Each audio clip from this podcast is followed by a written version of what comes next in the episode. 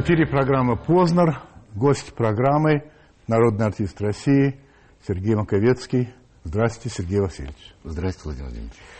Во-первых, спасибо, что пришли. Мы давно хотели это сделать, но разные обстоятельства нам мешали. Во-вторых, примите мои поздравления в связи с тем, что вы совсем недавно получили премию «Кумир». Спасибо. Вообще, что такое кумир? Как вы понимаете это слово? Кумир. Бывает кумир молодежи, кумир там еще кого-то. Как вы это понимаете? Ну, я думаю, это... Есть такая фраза «не сотвори себе кумира». Так. Вот. И я раньше думал так, что у меня нет кумиров. Но когда я смотрю на Фаину Георгиевну Раневскую, О. на все ее роли, э, крошечные, большие, менее большие, я могу не пойти на репетицию, пока не досмотрю. Я получаю истинное удовольствие от того, что, что она делает и как она делает. Может быть, она для меня кумир, а может быть, нет. Мне очень сложно ответить на, вот, на вопрос, что такое э, кумир, и вообще вот есть вы, ли они. Вы, вы согласны с тем, что если говорить о человеке, что он кумир, то это не просто, как вам сказать, это не просто, скажем, актер, и вот я только хочу смотреть, как он играет. Но меня тогда интересует все, что он думает, то, что он говорит, этот человек. Потому что кумир это, это что-то такое, что вызывает восхищение вообще, и поэтому все, что от этого человека исходит, меня интересует. Это так или не так? Как вам кажется? Владимир мне, мне кажется, что если это... Вот я сейчас э, рассказал о Фаине Георгиевне Да. Раневской, к сожалению, мы не встречались. Я э, только могу... я- да, к сожалению, мы не встречались. Я только могу предположить, как она жила, судя по, по тем воспоминаниям, которые она, она оставила, по тем легендам, которые ходят о ней, э, по тому юмору, по тем фразам, э, которые у всех на слуху. А, Это, это с одной стороны. Когда я смотрел на Сахарова и видел, как его выгоняли с трибуны и кричали «позор, долой», мне хотелось отключить все микрофоны и только слушать этого человека, которого просто в спину кричали «хватит», а он спокойно или неспокойно, мы не знаем, что, что с ним происходило. внутри. Что внутри, мы, мы- мы- можем только догадываться. А он говорил, а я считаю, что нужно прекратить войну в Афганистане. Хватит, хватит. А я, а я считаю, что нужно срочно вывести. Мне хотелось его слушать. Когда я слушал выступление Лихачева, мне хотелось, или Бехтеревой, мне хотелось их слушать. Понятно. Но вы подтверждаете то, что я сказал все-таки, что все-таки в, в- в понятие кумир входит желание узнать, что этот человек думает, а сколь скоро вы получили эту премию, то я вас буду именно так и рассматривать. И буду вам задавать вопросы не только относящиеся, и, может быть, даже не столько относящиеся к вашей профессии, о которой вы очень много говорили. Я очень много прочитал ваших интервью, ваших высказываний и так далее, и так далее. И мне бы хотелось э, ну, косна- касаться не только вашей профессии. Ну, во-первых, меньше недели осталось до выборов. Вы вообще будете голосовать? Буду. Я вас не спрашиваю за кого. Я считаю, что это некорректный вопрос. Это вопрос очень личный. Но будете голосовать. Да. Исходя из чего? Потому что это вы считаете своим долгом или еще почему-либо. Вот почему? Я буду, я буду э, голосовать потому, что не пойти на выборы, я считаю, это просто неприлично. А когда я окажусь один на один в этой кабинке раздумий и, и, и просмотрю вот весь список кандидатов, я примерно знаю уже, вот за кого я от- отдам За какую партию? да, смысле, вот за да? какую партию я Да. отдам свой голос. Э, Потому что не отдать его, знаете, но это о- ощущение, что полного равнодушия или, или наплевать издевательства. Я понимаю, что, может быть, мой голос не, вот, ничего не изменит. Также, но если каждый будет так думать, что его голос ничего не изменит, ну тогда, ну, значит, мы достойны этой жизни, в которой мы живем. Скажите, пожалуйста, вы, значит, вы, наверное, считаете, что голосовать это не просто право человека, но и в какой-то степени долг. Ну, это его честность. Mm. Ведь, ведь если он остается, понимаете, ведь страшнее было бы, наверное, вот если бы, если бы все голосовали вот так. А, ну да. Потому что, вот, естественно, поднять руку против всех, когда все, э, когда все поднимают «за», мы, мы с вами прекрасно знаем это время. Конечно. Какого требовало мужества поднять руку против. Да. Но поскольку, с одной стороны, есть свобода у человека, вы заходите в кабинку и сами ставите ту галочку против, э, вот, напротив той партии, которую вы считаете, что она должна победить э, вот, на выборах. Эм, это уже вот сделали такое, скажем так, свободное изъявление. А вот скажите такую штуку. Читая ваши материалы, я убедился в том, что вы редко, до крайности редко касаетесь вот тем... Политики. Да. Не люблю, скажу честно. Вопрос такой все же. Это не интересует политика? Или это чувство самосохранения? Лучше туда не лезть, ну и к черту. Э, вот, потому что не люблю, ну ладно. Да, сказать не люблю, это, это, не, это ничего не сказать. Вот. А, меня интересует, действительно интересует то, что происходит в стране. Так. Я не могу этого не видеть, когда я смотрю какие-то программы, например, вот уже ЖКХ, у меня все внутри переворачивается. Я, у меня иногда даже болит сердце, я не знаю, как с этим справиться. Почему? Почему такой абсолютно беспредел и как с этим бороться? Поэтому или то, что происходит, э, я читаю газеты, я, вот я смотрю в телевидении. Другой вопрос. Я стараюсь себя, скажем так, как тот страус, спрятать голову и заниматься своим делом заниматься актерством. Я, потому что это мое любимое занятие. Заниматься политикой. Я вижу, что некоторые коллеги с удовольствием идут в политику. Э, это их право. Я считаю, что это вредит художнику, поскольку политика совсем другая энергия. Там другая речь, другой язык. Я много раз видел, когда люди, э, придя к власти, абсолютно менялись. Они с тобой разговаривали, а ты совершенно не мог понять, о чем они говорят. Уже когда они во Уже власти. потом, когда стали во власти. И при этом была странная манера смотреть куда-то поверх э, глаз и что-то искать себя вот здесь, у, у тебя на лбу. Тебе хотелось так немножко приподняться, чтобы встретиться с э, глазами. Но при этом говорилось очень много какими-то другими словами. Это вроде была и, и, и русская речь, но совсем не русская речь. Поэтому я думаю, что политика – это особая зона, куда нужно входить либо очень подготовленным, или профессионалом. Но меня абсолютно не, оставляет равнодушным то, что происходит. Мне доходится помочь, мне доходится изменить, мне доходится крикнуть и подсказать, ну что ведь все решается очень просто. Но все решается очень просто. Если у вас депутаты не принимают решения, вы посмотрите, какое количество их находится в зале. Если их мало, ведь решается очень просто. Почему вы не были на заседании? Я, вот у меня справка о болезни. Хорошо, первый раз прощается, второй раз. Нам хроники не нужны. И все за, Понимаю вас. за то, что человек отсутствует на работе, а ведь это работа. Это очень тяжелая вот работа. Это не образ жизни, как, как э, принимается очень многими. Знаете, к сожалению, люди, вошедшие в политики, вдруг сразу считают, что э, это их образ жизни. Для меня есть фантастический пример, я вам хочу вот рассказать, он до сих пор у меня перед глазами. Давайте. Мы были на гастролях в Финляндии так. со спектаклем «Черный монах». И нас посетила президент страны не могу не перебить вас. Вообще этот спектакль меня совершенно потряс.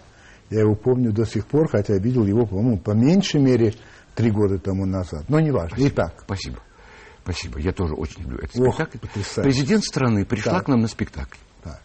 Она пришла одна, В зале не было ни одного человека, который вот ничего не проверяли, ни миноискателями, без собак. Естественно, после спектакля мы накрыли небольшой Ну, стол. народ-то был. Люди были. Ну да, просто она была без... Она была Понимаю, просто э, да. не было вот людей, которые посещают до спектакля, Ага. чтобы все проверить. Э, Потом мы накрыли небольшой стол. Бутерброды, какая-то водочка. Мы, мы ее пригласили. Она с удовольствием согласилась. Она даже подняла тост за нас. Ей действительно понравился спектакль. Мы, мы- мы видели, как она была взволнована. Но я думал все время, как она будет уезжать. Я вышел, чувствуя, что уже примерно все ближе к, вот, к занавесу, я вышел на, на крыльцо этого здания, где мы играли. Я, я- я не вижу ни, вот ни одного полицейского. И думаю, а где, где охрана? Как сейчас будет уезжать президент страны? Через какое-то время, э, а, а здесь вот мимо идет просто в- поток машин. Черный Мерседес дает правый поворотик и спокойно подкатывает к этому крыльцу. Она выходит. Мы даже попрощались. Помощник ей открывает дверь, она садится, садится вперед помощник.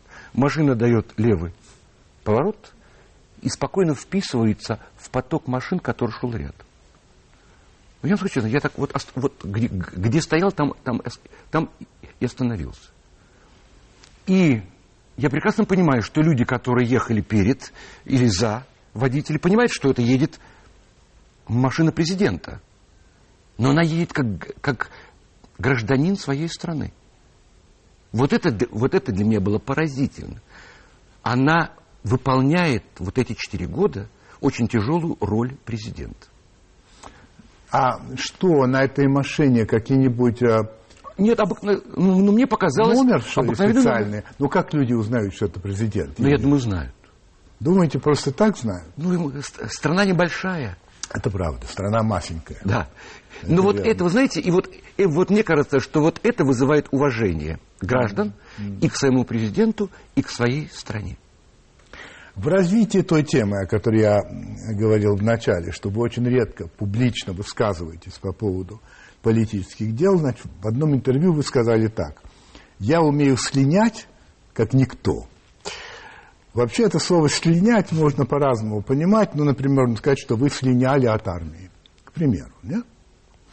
А, Я разыграл спектакль замечательно. ну, чтобы слинять. Да, да, чтобы слинять. Чтобы слинять. Вы, Жизнь вы- начиналась, творческая жизнь начиналась. Понимаю. Я, я побоялся, что если эти два года, она только началась, она может закончиться мг- мгновенно.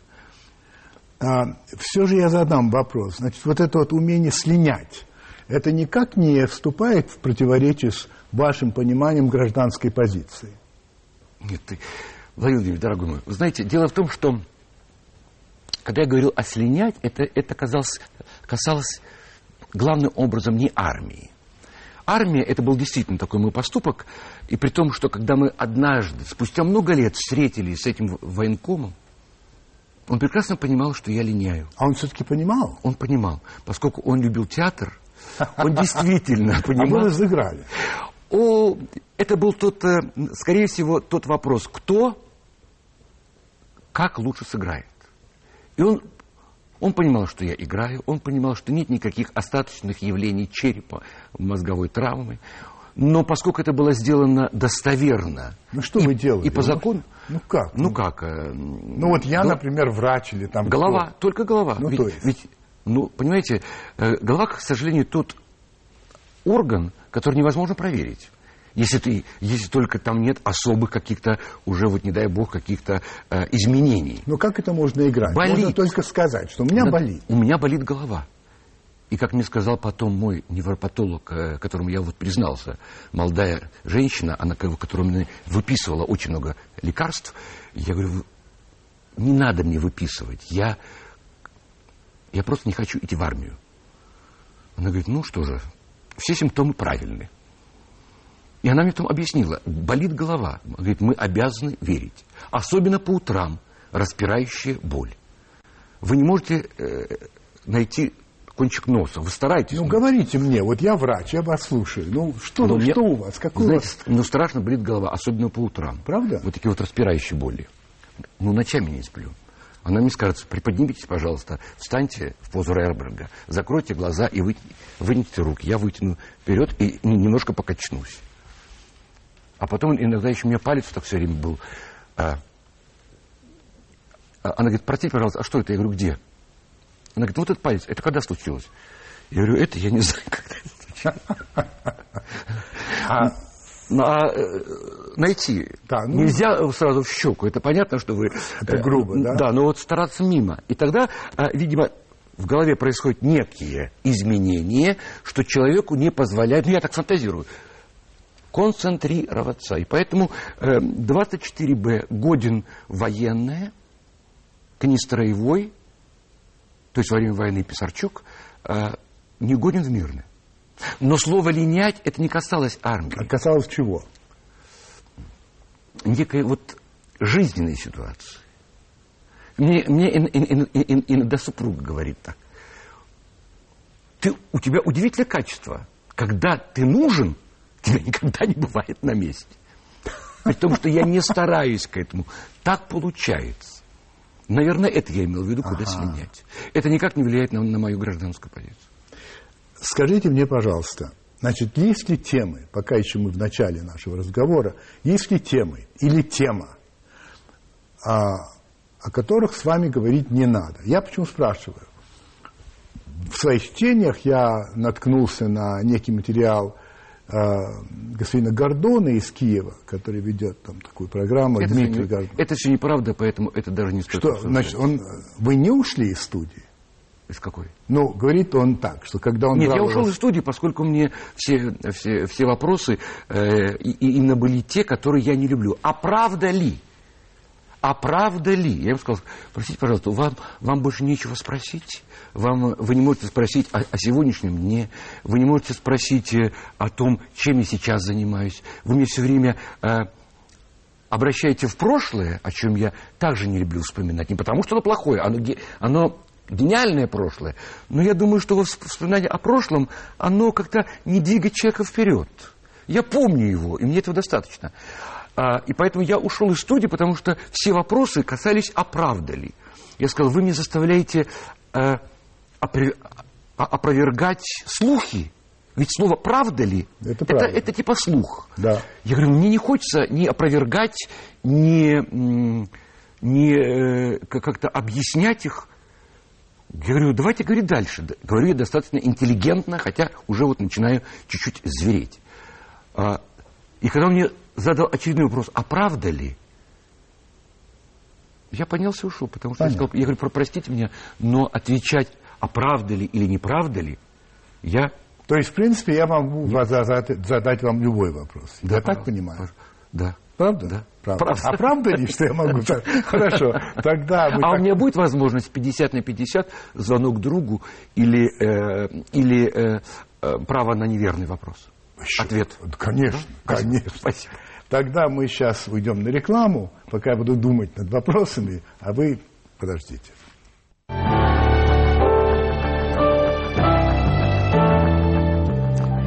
Вообще сегодня стало довольно модно ну что ли, ностальгировать по советскому прошлому. Угу.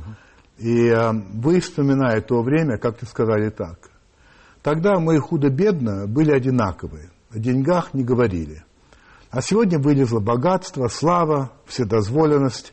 Свободе надо учиться. Ну, в связи с этим у меня возникло несколько вопросов. Во-первых, конечно же, не были одинаковые. Э, высокопоставленные работники ЦК и правительства имели свое все закрытое, там отдельные продукты, отдельное лечение, отдельные санатории, отдельно-отдельные, даже жилплощади отдельные.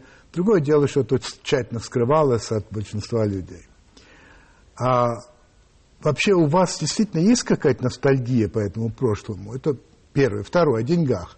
Конечно же, говорили, но кто-то мог купить «Волгу», кто-то не мог. Кто-то мог купить кооперативную квартиру, кто-то не мог.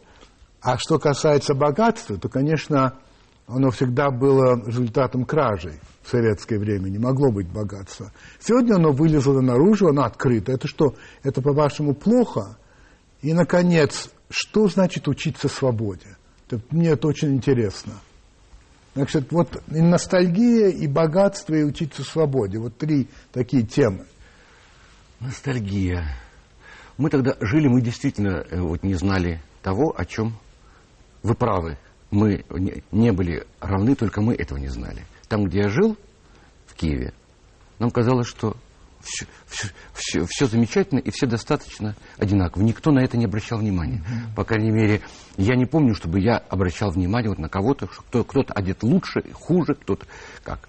Поэтому я, наверное, это имел в виду, что мы все были равны и как-то о деньгах не, вот не говорили. Их хватало, и слава богу, занимали, а потом отдавали.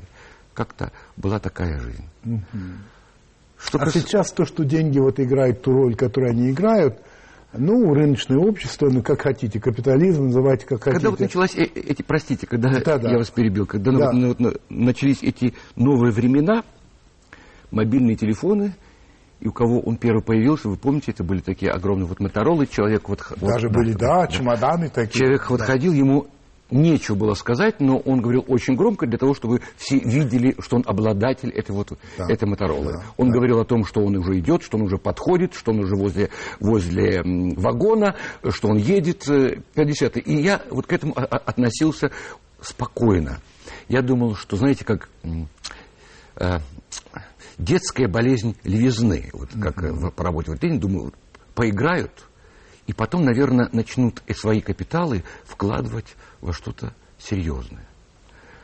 Потому что вы же прекрасно знаете, что богатому человеку доказывать, что он богатый, совсем незачем.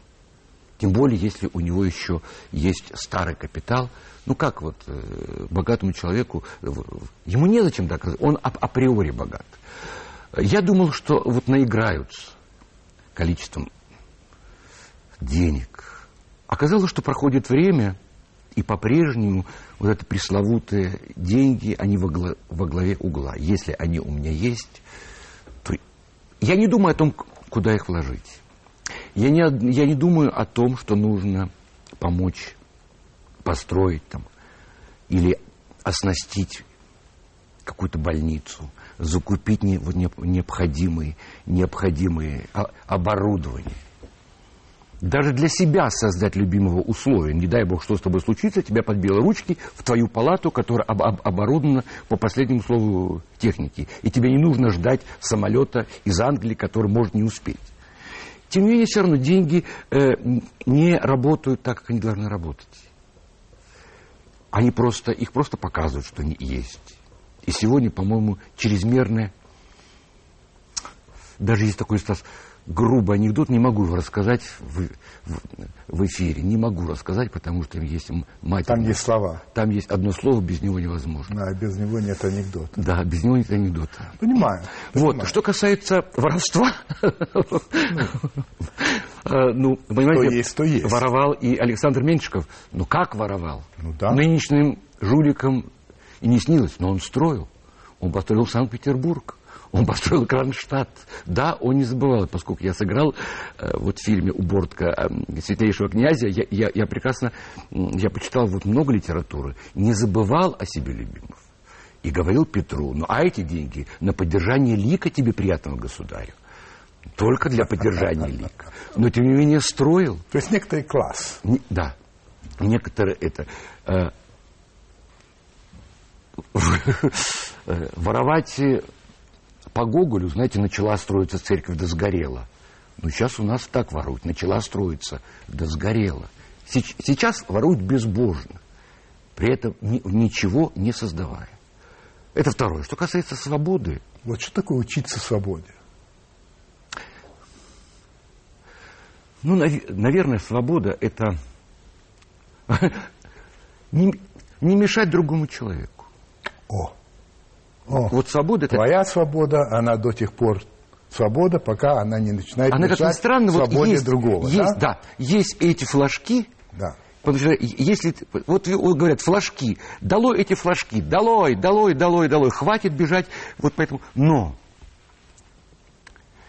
знаете, э, вот э, так вот сравню вот с режиссурой, если блестящая режиссура, то эти рамки, и чем не жестче, тем для меня, как актера, свободнее. Я знаю, как мы работаем, про что мы работаем, в каком жанре мы работаем. А внутри я свободен. Это что как творчество. Вот так же, мне кажется, свобода и в жизни. Я, я, э, я не свободен, если я мешаю другому человеку жить. Вам не кажется, что в России э, часто путают свободу с волей? Вот что хочу, то и ворочу. Это воля. Со вседозволенностью. Да. А на самом деле это совсем другое. Это совсем другое. Я однажды был в Лондоне, можно, если э, воспоминания а, прошу, маленькие. Прошу. Что для меня был тогда шок, 90-е годы, по-моему, или даже нет, еще глубоко 80-е. Мы поехали со спектаклем. Я, естественно, был впервые. Здесь у меня э, словарь, здесь у меня карта. Я оказался в районе Сохо, где собираются панки, все. И как-то разворачиваясь, я так толкнул человека вот, вот, вот этим сирокезом. сирокезом да.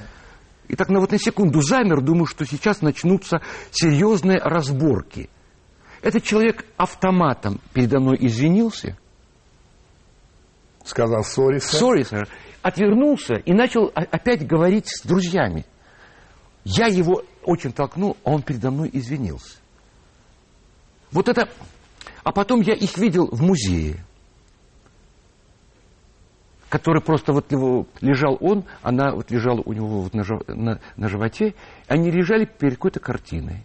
Они не спали, они лежали, смотрели на эту картину. Воспитание? Да. А, вы коснулись воли-неволи культуры. Так вот, по мнению Александра Авдеева, который является министром культуры Российской Федерации, главная беда, как он выражается, это неготовность к рыночным условиям. Я его цитирую. Если раньше творческий продукт был только интеллектуальным продуктом, то теперь он стал товаром, который надо продать. Для нашей культуры это очень тяжелая стадия, говорит он. В развитии этой своей мысли Министр еще сказал, что культура привыкла опираться на государство. В советские годы для художников была созда... были созданы прекрасные условия, и заработная плата была высокой. А вот э, к вам, в общем, такая широкая известность пришла на закате э, советской системы. Вы помните или почувствовали разницу между вашим положением тогда и сегодняшним вашим положением, с точки зрения положения культуры? Ну, я почувствовал разницу. Я был огорчен, что мои фильмы, которые я до сих пор люблю и которые любят, надеюсь, зрители, они появились в то время, когда не было проката. Вообще не было проката. Когда в, в, в, в кинотеатрах были салоны по, по, по продаже автомобилей.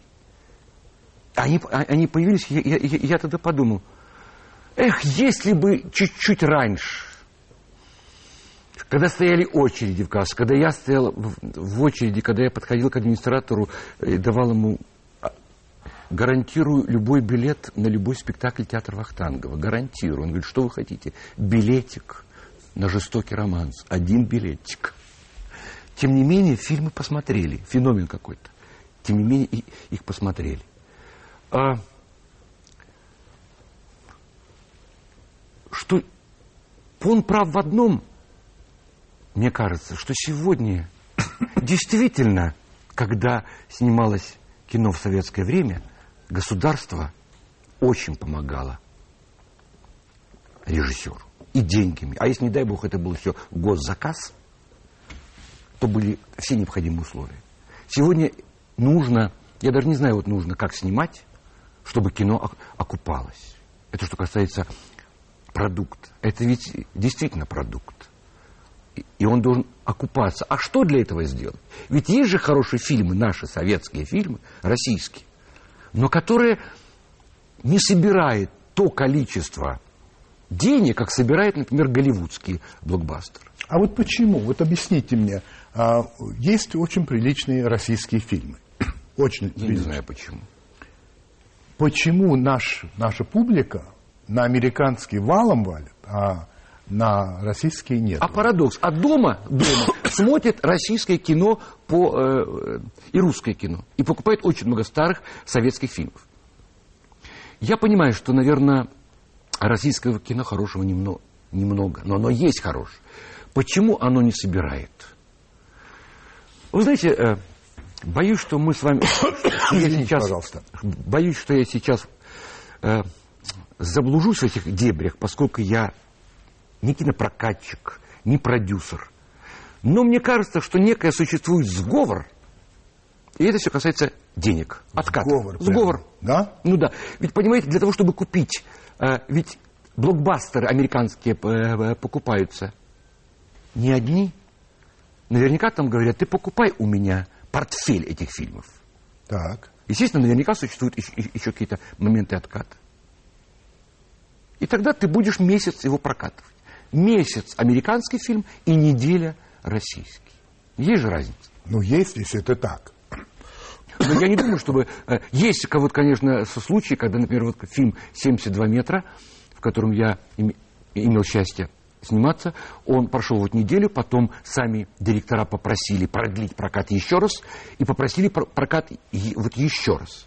Значит, есть исключения, когда зрители идут и смотрят наше российское кино. Но вообще, в общем, без помощи, наверное, как в Париже это происходит, если показывают французские фильмы, так, так я знаю, то эти кинотеатры освобождаются, у них есть какая-то вот налоговая... У них целая система поощрения вообще развития французского кино. Это есть у них во Франции. Может быть, и вот тогда и здесь вот эта система пойдет, тогда этот продукт, этот фильм, он будет окупаться, и публика будет его смотреть. Мне сейчас возразят наши зрители, а мы не хотим смотреть наше кино.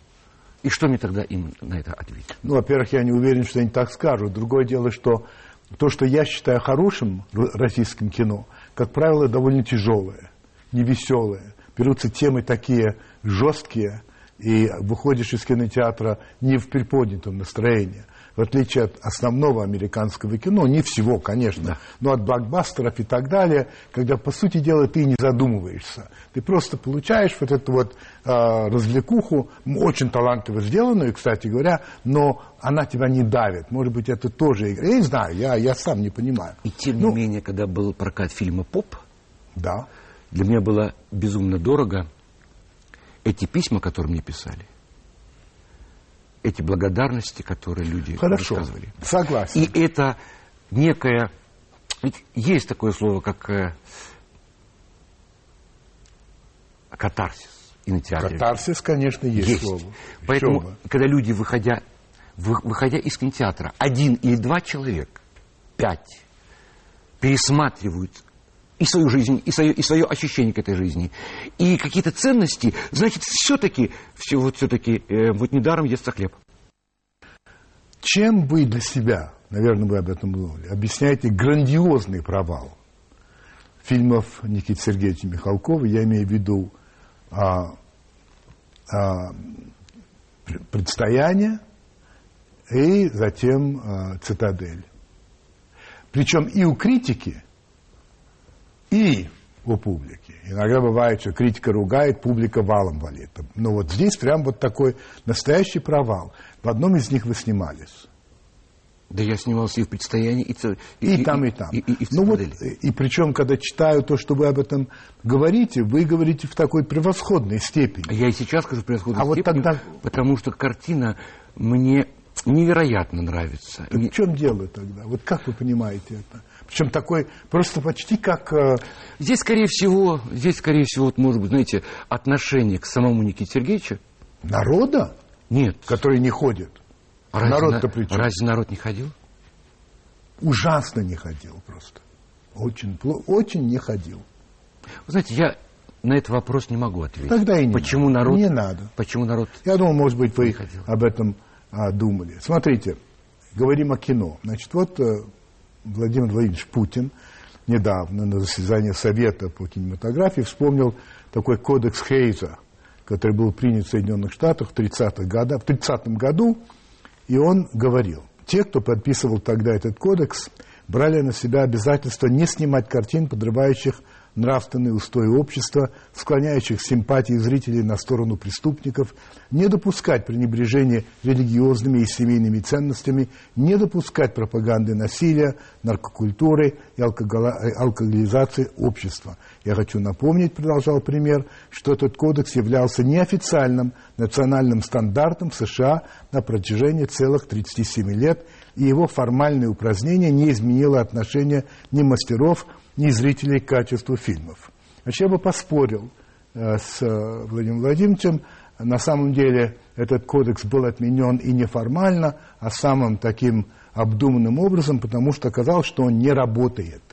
Он не работает. Попытка направить кино определенным образом не сработала. Это была своего рода цензура. Не жесткая цензура, но все-таки, ну, самоцензура и так далее. Вообще, как вы считаете, как вы относитесь к цензуре? А, нужна ли она а, официально или вот такая вроде бы самоцензура, и не только в кино, но, может быть, и в средствах массовой информации, и в, театр, и в театрах, чтобы там голые не выходили на сцену. Вот как вы к этому относитесь? Спасибо вам за эти невероятно сложные вопросы. Ну, вы я, же думающий да, человек. Я, я постараюсь ответить. Дело в том, что а,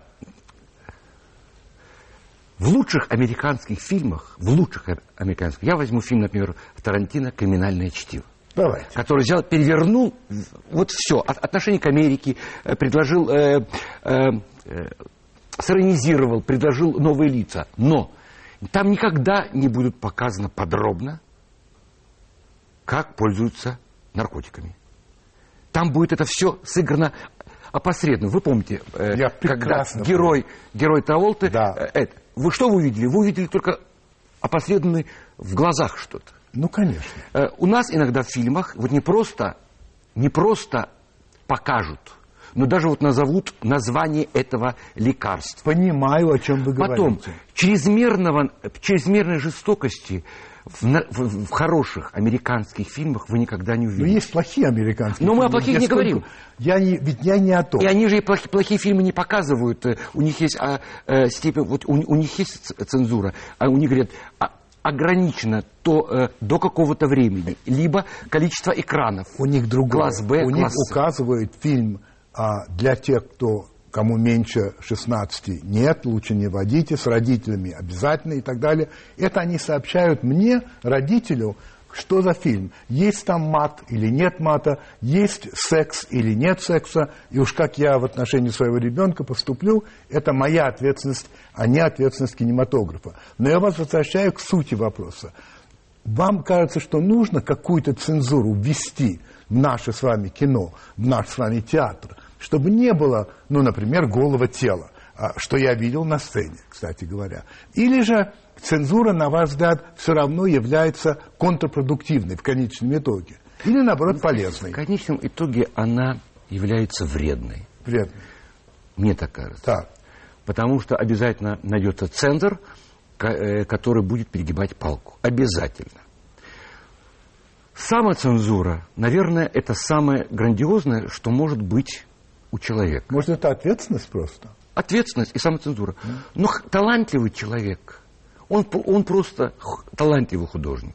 Никогда не, вам не покажет просто голое тело. Ну, конечно, нет. Потому что, знаете, э, самое грандиозное об, обнаженное тело, это было в одном спектакле итальянском, где пожилой актер играл Цезаря и слышал, да. что его собирается убить. Да. Он был, был абсолютно обнажен.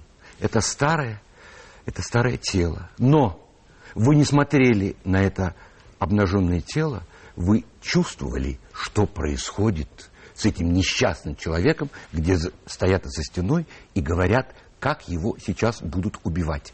Это художественный, невероятно художественный образ, когда это необходимо – как мат в хорошем анекдоте. Простите, что я делаю такие. Абсолютно, понятно. Вот это самоцензура, наверное, самое э, ощущение ответственности, честности, мне кажется, а не вседозволенности. Потому что когда я смотрю, когда все можно, нет табу, обо всем можно говорить. И не важно, вернее, обо всем можно говорить, но главное, как об этом говорить и, и, и какими средствами. А если ты говоришь это, не выбирая средств, тогда хочется стать цензором вот с такими ножницами. Ваша супруга о вас а, говорит публично, в частности, что вы похожи на героя из фильма «12». Она говорит так, уверена, если бы его в жизни выбрали присяжным, он бы копал до последнего момента, не осудил бы человека ни на смерть, ни в тюрьму до тех пор, э, до тех пор пока на тысячу процентов не был бы в чем-то уверен. Она права? Она права. Она права. Тогда в самом фильме «12». Вы знаете, что, ну, некоторые считают это ремейк фильма Сиднея Люмета «12 разгневанных мужчин». Есть одна принципиальнейшая разница между этими фильмами. В фильме американском этот мальчик, которого судят за то, что он якобы убил человека, в конце концов, а до, до самого конца мы не знаем, убил он или нет. Но тот человек, которого вы играете, да, ну, в другом фильме, убеждает остальных э, присяжных, что раз не доказана его вина, мы не можем его осудить. Она не доказана, но не доказано и то, что он невиновен. А в вашем фильме, в конце концов, мы видим, что мальчик-то не виноват, его подставили. Да. Вы понимаете разницу? Понимаю разницу. Ну и? И, вас- вот- ну, ну. и в этой разнице, мне кажется, э, Никита Сергеевич э, решил высказаться. И он действительно до этого долго не снимал.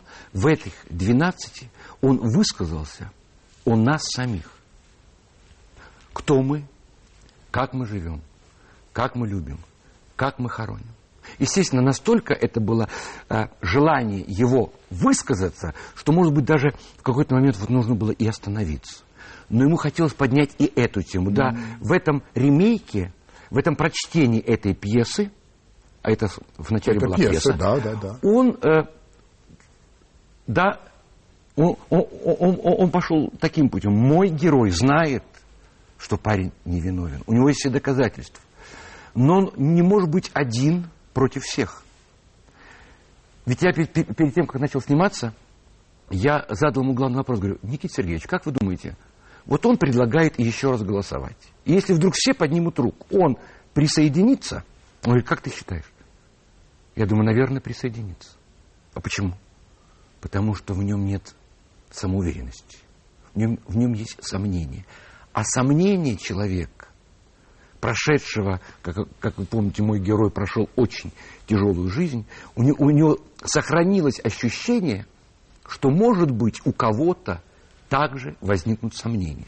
Это первый посыл, и это позволяет раскрыться всем присяжным заседателям. Это история некого нашего общества, не просто вот конкретного история правосудия, которая, вот этот фильм имел, я знаю, оглушительный успех э, в Америке, и он даже повлиял на какие-то... На какие-то Абсолютно, абсолютно, да. Здесь э, вот, вот не шел вопрос о том, чтобы и- изменить э, на- наше правосудие, но здесь был, скорее всего, разговор о том, кто мы такие, что мы за люди. А вы об этом и говорите, но совсем по-другому. Вы вспоминаете, а, кстати, 12 получил второго золотого льва э, в Венеции, и вы, и вы вспоминаете, а, как вас поражает а, церемонию вручения Оскара. Да. Вы говорите, что они так радуются, Радуются. те, которые не получили, поздравляя того, кто получил, что просто, а, а что у нас а, это чуть-чуть не так.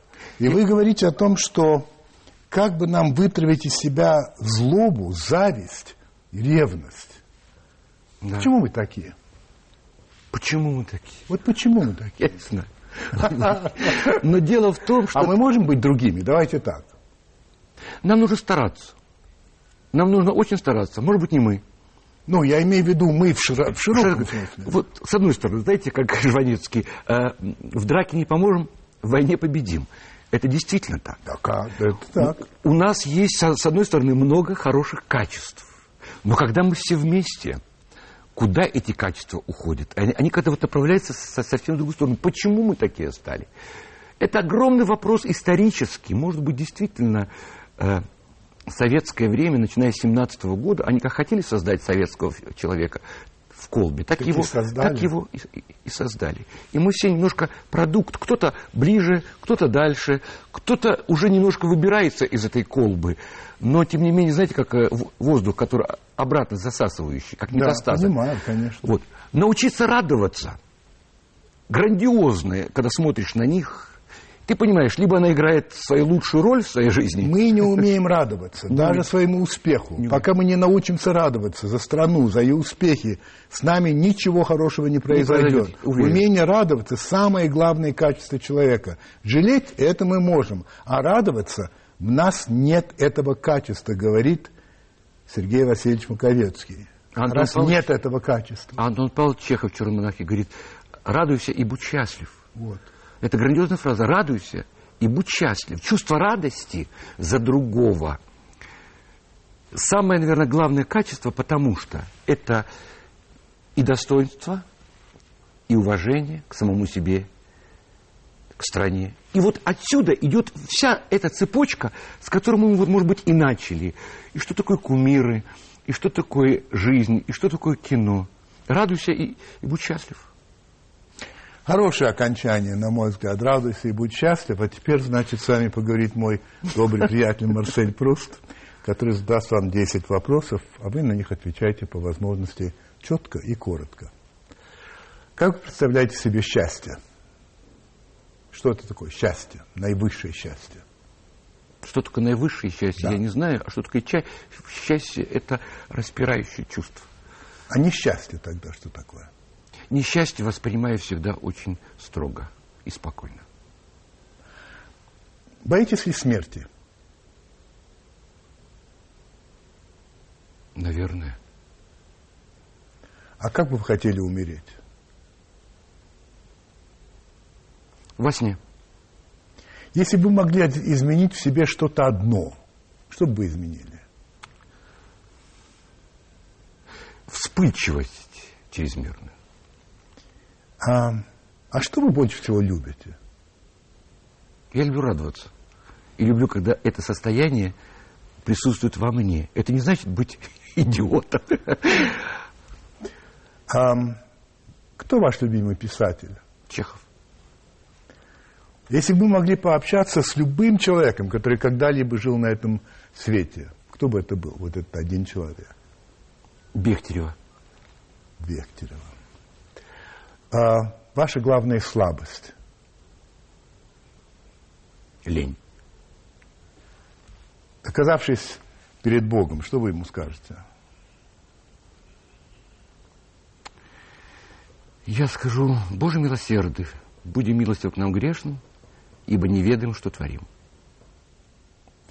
Это был Сергей Маковецкий. Спасибо вам большое. Спасибо.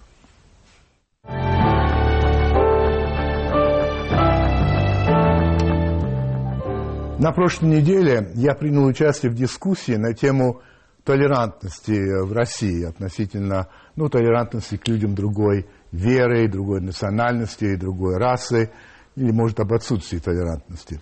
Дискуссия прошла на а, одном телеканале, не на первом, а, поэтому я называть его не буду, потому что меня могут обвинить тогда в скрытой рекламе.